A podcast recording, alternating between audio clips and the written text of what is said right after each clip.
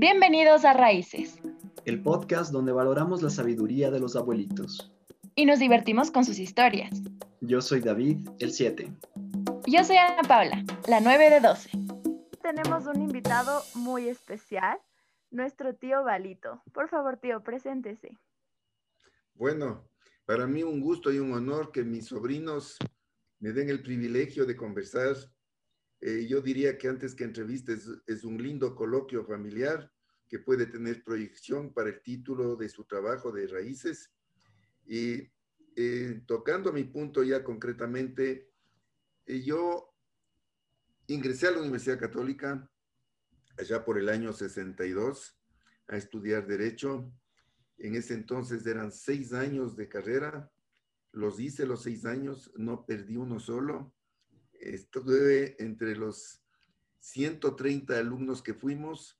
Egresamos, eh, como decíamos, invictos, alrededor de 18 compañeros.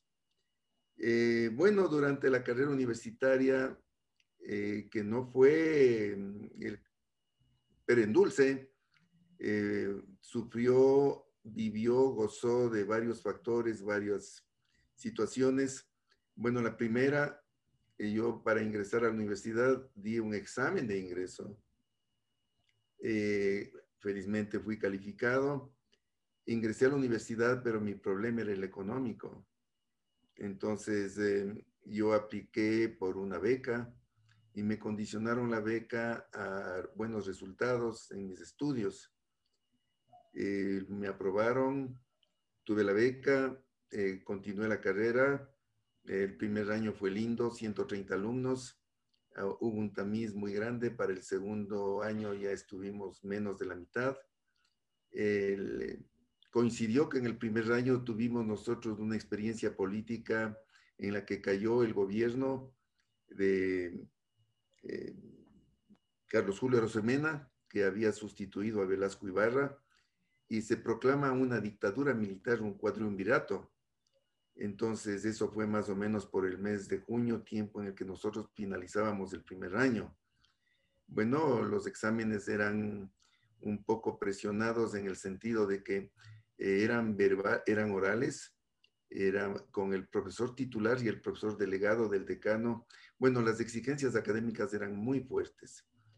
Eh, pasó el tiempo, me habían conocido como deportista, entonces opté yo por, eh, me enteré y supe que había becas completas para eh, los deportistas de la universidad. Como yo era deportista, entonces opté por la beca y claro, ingresé al equipo de fútbol de la Católica, que ahora está en profesional. Y eso me sirvió para que con la ayuda, con esta beca, pueda seguir mi carrera eh, más tranquilamente. Allá por el segundo año, tercer año, yo entré a trabajar con un abogado que había sido egresado de la católica, doctor Edgardo Falconi Palacios, que luego llegó a ser el famoso abogado jefe de asesoría jurídica de Citibank. Hicimos una linda carrera de dos años de aprendizaje yo, trabajamos mucho en, las en los eh, procesos civiles más que penales. Y mi carrera siguió hasta que en el sexto año, egresando, el doctor Gonzalo Zambrano Palacios, ministro de la Corte Superior de Quito, me llevó a trabajar con él. Eh, en esa corte, primera sala, tuve tres ministros como jefes. Gonzalo Zambrano Palacios, presidente, Gonzalo Gallo Subía y Carlos Pérez Patiño. Eh, eh, fue una experiencia muy linda y tuve el honor de tener como compañeros ya duchos, porque habían estado trabajando antes que yo ahí en esa oficina, en, ese, en esa primera sala, Mariana Yepes, que ustedes saben que es una mujer muy conocida ahora, la fiscal general que fue del Ecuador, y eh, Jaime Velasco, que llegó a ser presidente de la Corte Suprema de Justicia. Entonces, mis buenos amigos, que si yo continuaba trabajando ahí en la Corte Superior habría seguido la carrera con ellos. Pero bueno, en algún momento el presidente de la Corte me llama y me dice, Osvaldo tiene una llamada telefónica en mi oficina. Le digo, pues no, yo le he dado el número. Y me dice, no, no, no, no se preocupe, vaya y escuche porque es una llamada importantísima. Yo sorpresa, la llamada era del rector de la universidad, del padre Alfonso Villalba Aulestia. y me dice, como me llaman cariñosamente, Balito, este instante deja todo lo que estás haciendo y vente de urgencia, tienes que venir acá donde mí, al rectorado te espero. La secretaria ya sabe que el rato que tú llegues pasas. Yo digo, pero déjeme pedirle permiso al presidente de la corte. Entonces, ya está pedido el permiso, dice así que notifícale y ven. En efecto, le digo, doctor, me llame el rector de la católica, vayas este rato. Llegué y, oh sorpresa, me dijo, verás, tú para ser abogado vas a ser muy fracasado. Y yo me sacudí y dije, yo fracasado, ¿por qué? Sí, porque vos, en vez de cobrar a los clientes, has de pagar. Tu corazón es tan grande, tan noble. Bueno, perdón que relate, no es mío, ¿no? Entonces me dijo, quiero que vengas a trabajar acá con el director general administrativo, que en ese entonces era el tesorero porque él sugiere tu nombre para que manejen ustedes la economía de la universidad.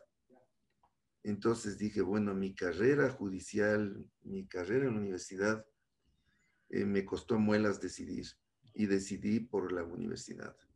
¿Por qué decidí? Porque era el alma mater de las universidades en ese entonces, era muy prestigiada como ahora. Y dije, voy a hacer carrera universitaria y aspiro algún rato a ser profesor y dejé la, carrera judicial. Pues eh, ¿Y pasaron. Fue la reacción de su familia ante esa decisión? Bueno, ¿qué puedo decir? Yo estaba recién casado.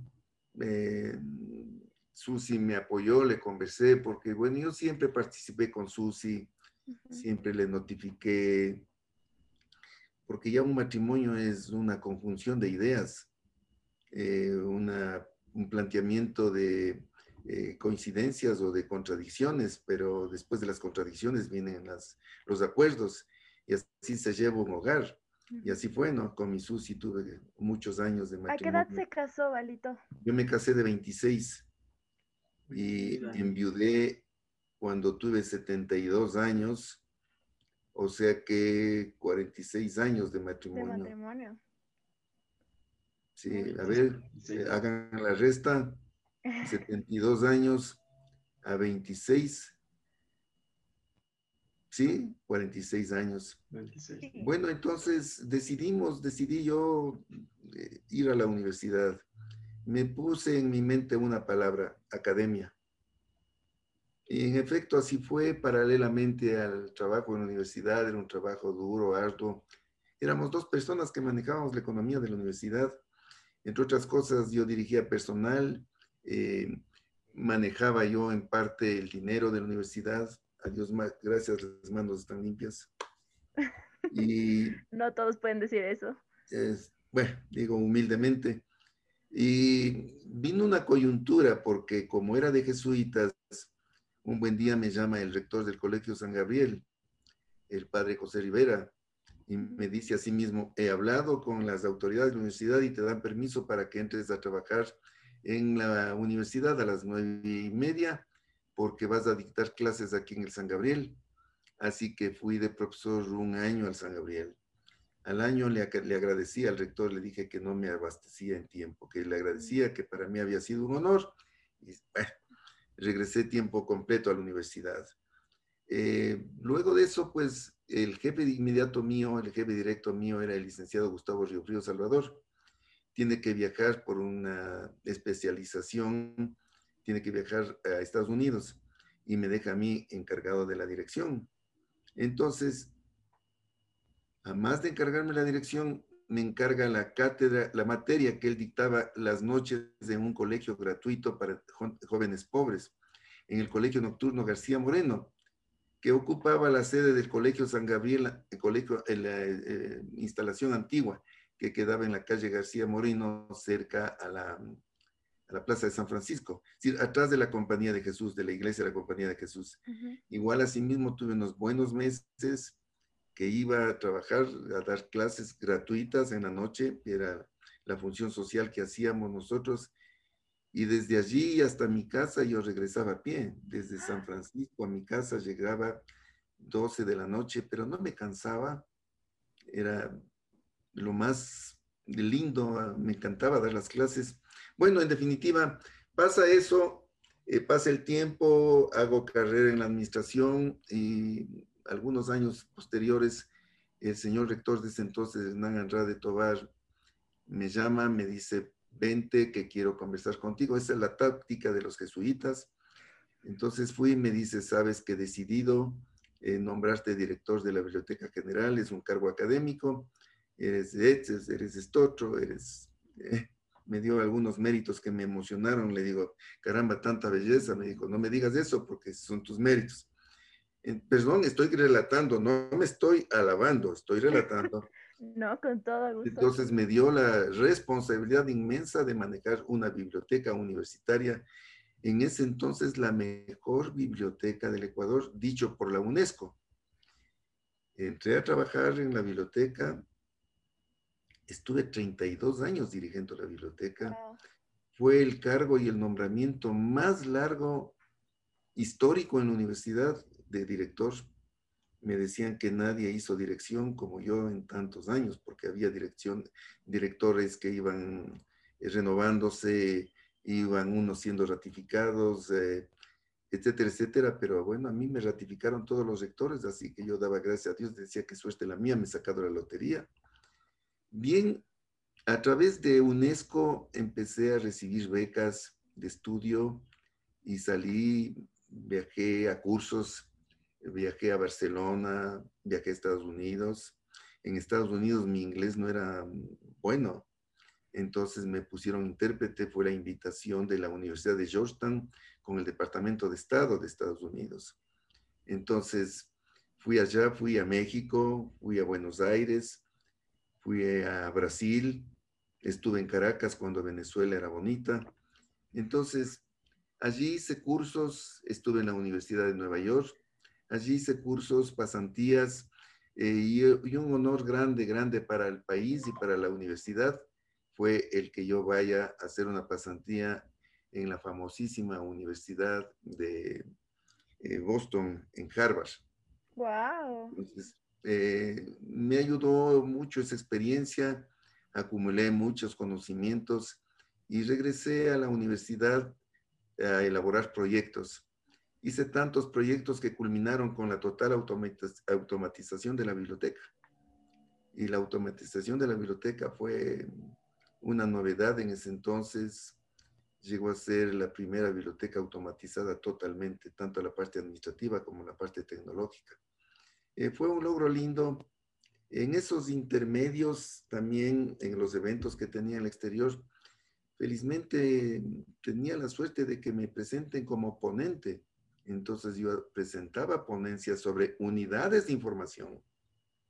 Recuerdo que en una unidad de información en Sao Paulo, Brasil, la otra fue en eh, Bucios, en eh, Río de Janeiro, pero la primera en Sao Paulo, Brasil, estuvo, estuve yo en, el, en el, jardín de universidades en donde habían las facultades de medicina más famosas de Latinoamérica.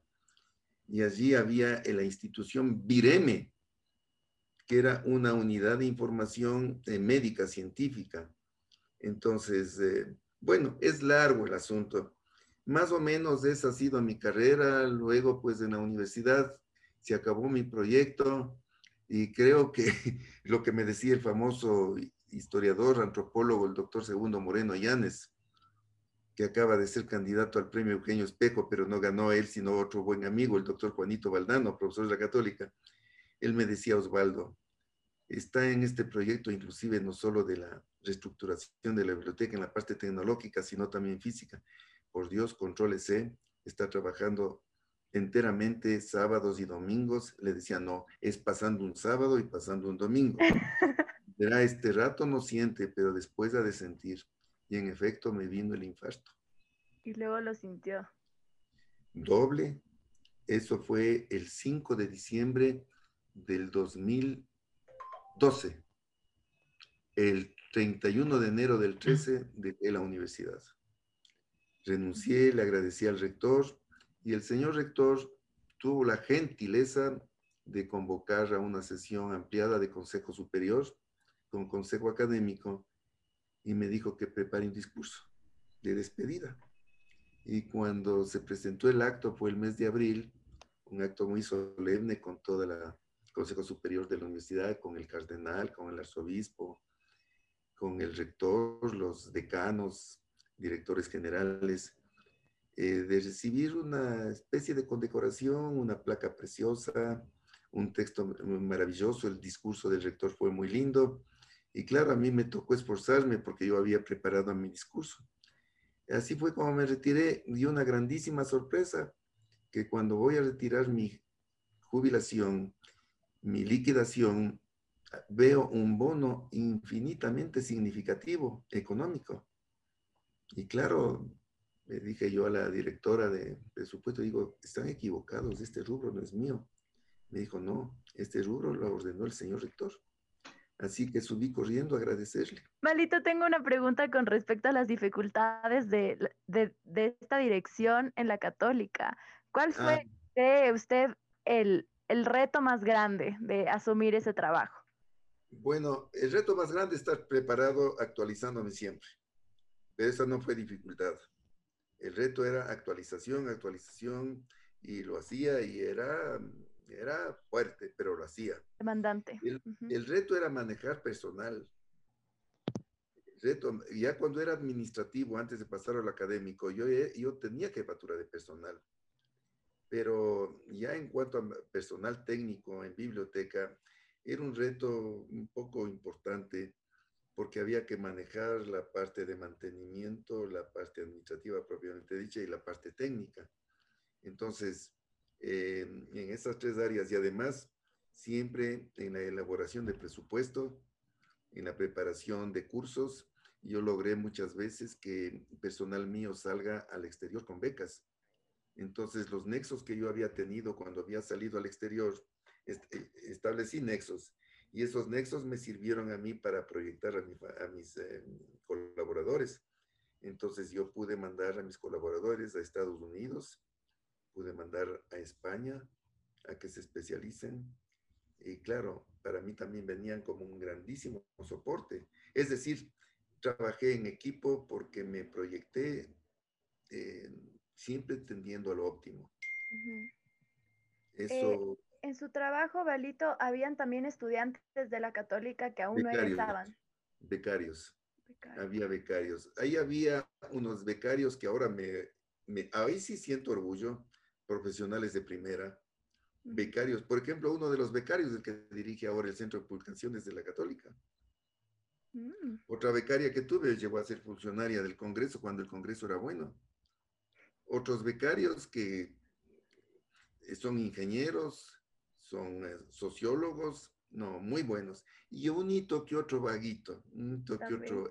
Eh, también había problemas con ellos, había que enderezarles, a ratos me convertí en padre de familia, con errores y con defectos míos también, ¿no? Porque uno no puede hablar de perfección. Claro. ¿Cómo llega un estudiante a ser becario y trabajar allá en la, en la biblioteca? Perdón, no te escuché le preguntaba cómo es este proceso en el que de selección de estudiantes para esto. Yo te hablo del proceso de mi tiempo. Yo ya de jubilado tengo siete años y medio y de becarios yo recordaré de unos 20 años atrás, alrededor de 20, quizá un poco más. Entonces la universidad creó un sistema que eso no saben las gentes y a veces acusan a las universidades particulares. La función social que cometen, que cumplen las universidades particulares es muy buena y la función social de la católica era extraordinaria. Entonces, a mí me daban eh, cupo para tener, porque yo presentaba mis necesidades de asistencia de becarios. Entonces, a mí me daban seis becarios en cada semestre y los distribuía a procesos técnicos, atención al público, eh, en la parte administrativa. Y fue una gran, pero gran ayuda. Y para cerrar, eh, a mí me gustaría escucharle una, motivación para, los jóvenes que ahorita están saliendo del colegio y puede ser que la mayoría no esté tan bien económicamente. Lo que nos, nuestros, los que nos escuchan a nosotros, básicamente, puede ser que uno esté con problemas de, económicos. ¿Hay alguna solución, alguna motivación que pueda dar a cada uno de nosotros como jóvenes que debemos estudiar y debemos cambiar este país? Bueno, No olviden ustedes que hace poco que asomaron algunos de ustedes con las lindas ideas de emprendimiento, yo les felicité. Les vi que por ahí las mascarillas, por ahí la miel de abeja, por ahí eh, eh, los dulcecitos, los brownies. Entonces, eso es una cosa extraordinaria, eso es emprendimiento.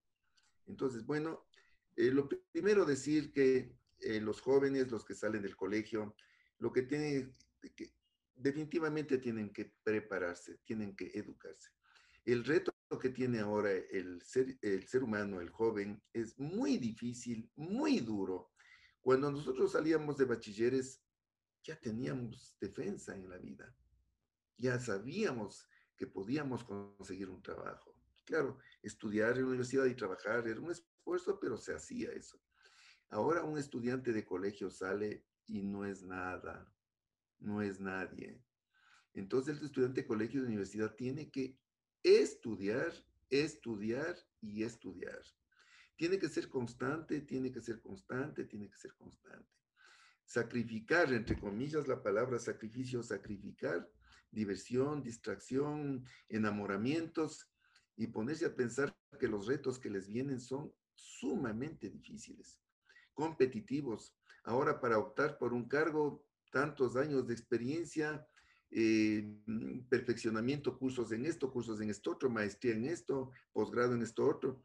Entonces, si no están preparados, no van a obtener los logros que se proponen, no por la ambición económica que es necesaria, sí, pero sí por una satisfacción espiritual, de conciencia, y sobre todo complacer a lo que los padres aspiran, porque quedan los padres a los hijos dos herencias dos herencias. Eso dicho yo a mis hijos, les he dado dos herencias. Educación y buen ejemplo. Y la educación y la educación y la educación hay que insistir con los chicos. No es competencia, pero sí es afán de superación. Y si por la superación hay competencia, pues bienvenida sea, porque de pronto aspiran a un mismo cargo cuatro o cinco gentes. Entonces eso viene a ser una especie de competencia. Y la empresa que busca a la persona que de esos tres o de esos cuatro ocuparán ese cargo, eh, esa empresa tiene que escoger a lo mejor y lo mejor tiene que estar preparado. Entonces, ustedes los chicos ya están en universidad, están en un proceso del que van a salir luchando y ojo con los idiomas, ojo con los idiomas. Hoy día mínimo tres idiomas. Mínimo tres idiomas. Cada vez se vuelve más complicado este ámbito laboral y más exigente y también es un esfuerzo extra que hay que seguir poniendo para avanzar, ¿no? Yo tenía la duda de, de, si usted volvió a la católica después de jubilado, ¿cómo ha visto el cambio eh, de la universidad tan amada suya? Bueno, te digo que no me impactó. Yo asimilé, entendí que el cambio tenía que darse. Primero, yo ya no tenía el parqueo que tenía antes. Entonces tenía que pedir permiso al director que me reemplazó, que me dio un puestito para poder parquearme y para, y para poder ir al dispensario médico, al, al, laboratorio de la universidad, ir a la capilla, ir a la biblioteca, a la que nunca quise ir asiduamente porque no quería que se malinterprete que mi presencia puede ser que esté yo manejando la biblioteca y retirado, entonces no, no mm. porque eso me decían, no, no, sino porque yo precaución decía, podrían alguna vez interpretar que ya me retiré, que qué hago ahí. Entonces fui muy pocas veces, poquísimas veces. Y fui cuando me llamaba el director para que le ayude en alguna situación, como yo le pedí al director anterior a quien le sucedí que me ayude, porque eso es la necesidad de ayuda es importante, no es que uno es el perfecto, ¿no? Entonces, el ambiente es otro y hay nuevas caras, hay nueva administración, ya no soy el conocido de todos y no es que me golpea ni me impacta, pero entiendo y acepto, ¿no? Ahora cuando voy a la universidad, el guardia en definitiva me dice, ¿y quién es usted? Oh. Digo, vea, ahí está el sellito, soy jubilado y aquí está mi carnet. Ah, licenciado Orbe, pase, tanto he oído, pase. Esto es como muestra de la, el don que Dios me dio por la relación con mi universidad y lo que me eh, indujo a decir, no me arrepiento el haber escogido la católica en vez de la Corte Superior. Importante. me proyectó. me proyectó y me ayudó con mis hijos, repito. Eso es. Valito, una última pregunta, si es que el tiempo me lo permite. Dime, dime. Eh, me encantaba escuchar a David preguntándole este mensaje como a las nuevas generaciones y saber que su mensaje principal era dar importancia a la educación, que es a la final lo que nos saca adelante y nos ayuda, nos impulsa, digamos. Pero estoy segura que no se refiere solo a la educación académica, sino a pues, otros aspectos en la vida que... Bueno, a, que, a que se, se formen con ética, con moral. La ética, la moral nace en el hogar. La ética y la moral viene de los ancestros. Yo nunca olvido que mi padre decía, te vas a la casa de Lucho Urbano a estudiar. Si en la sala ves en el sillón un sucre, ese instante dices, este sucre ha estado aquí, tenga, porque te pueden estar espiando tras la cortina. Y tienes que ser sumamente honrado. Ese, ese, ese, ese ejercicio que me hizo mi padre me sirvió toda la vida. Porque sí se presentaron oportunidades en que yo veía cosas allí, porque yo iba pues a las casas de mis compañeros pudientes a estudiar, que me invitaban a estudiar con ellos. Y yo veía cosas lindas, antigüedades y todo. Y me acordaba de mi padre. No es que yo, yo haya tenido el instinto de tomarme las cosas, pero decía mi padre, me, me enseñó a ser honrado, me enseñó a no fumar, nunca fumé, y a no tomar, nunca tomé, que no sea el trago familiar, que no sea el trago familiar, el trago social. Pero bueno, eh, eso no sé si esté encuadrado en lo que me preguntaste, perdón, ya me desvié un poco. Por supuesto, el hecho de que la familia también es un aspecto muy importante que tomar en cuenta. La ética, la moral, el buen ejemplo de la familia. Porque si el padre te enseña a ser honrado, eres honrado. Pero si el padre te, enseña y te dice, dile, dile que no estoy aquí, eso ya es corrupción. Eso ya es mentir, enseñarle a mentir al hijo. Y el hijo se... en la casa, ¿no? Todo comienza y volvemos a este punto de raíces, este proyecto que tenemos de enfocar la importancia que tiene la familia como núcleo de la sociedad. Así es. Pero bueno, y en nuestro caso, además de esa formación, la formación católica. Y ustedes tienen, en la formación católica, ustedes tienen un ícono que se llama Enrique Sánchez, el bisabuelito de ustedes. Enrique Sánchez fue un ícono entregado a la Iglesia Católica. Ah, el trabajo de él que hizo en la parroquia, en el barrio, fue extraordinario. Él fue de una devoción que transmitió y ven ustedes ahora, ¿no? Sí, yo creo que es, son las raíces de esta familia. Definitivamente la religión ha sido un soporte muy importante. Valito, agradezco mucho su presencia en este episodio. Eh, no quiero despedirme sin antes eh, agradecerle por darse el tiempo, por darnos tantos eh, buenos mensajes y esperando poder grabar con usted un próximo episodio porque sabemos que es una persona llena de historias eh, que nos encantaría poder escuchar. Gracias, les agradezco mucho. Para mí ha sido una emoción muy grande y por qué no decir un honor el atenderles a ustedes cariñosamente. Yo he salido nutrido, he salido aprendiendo en la entrevista de ustedes, en la conversación. Muchas gracias por escucharnos. Te esperamos en el siguiente episodio.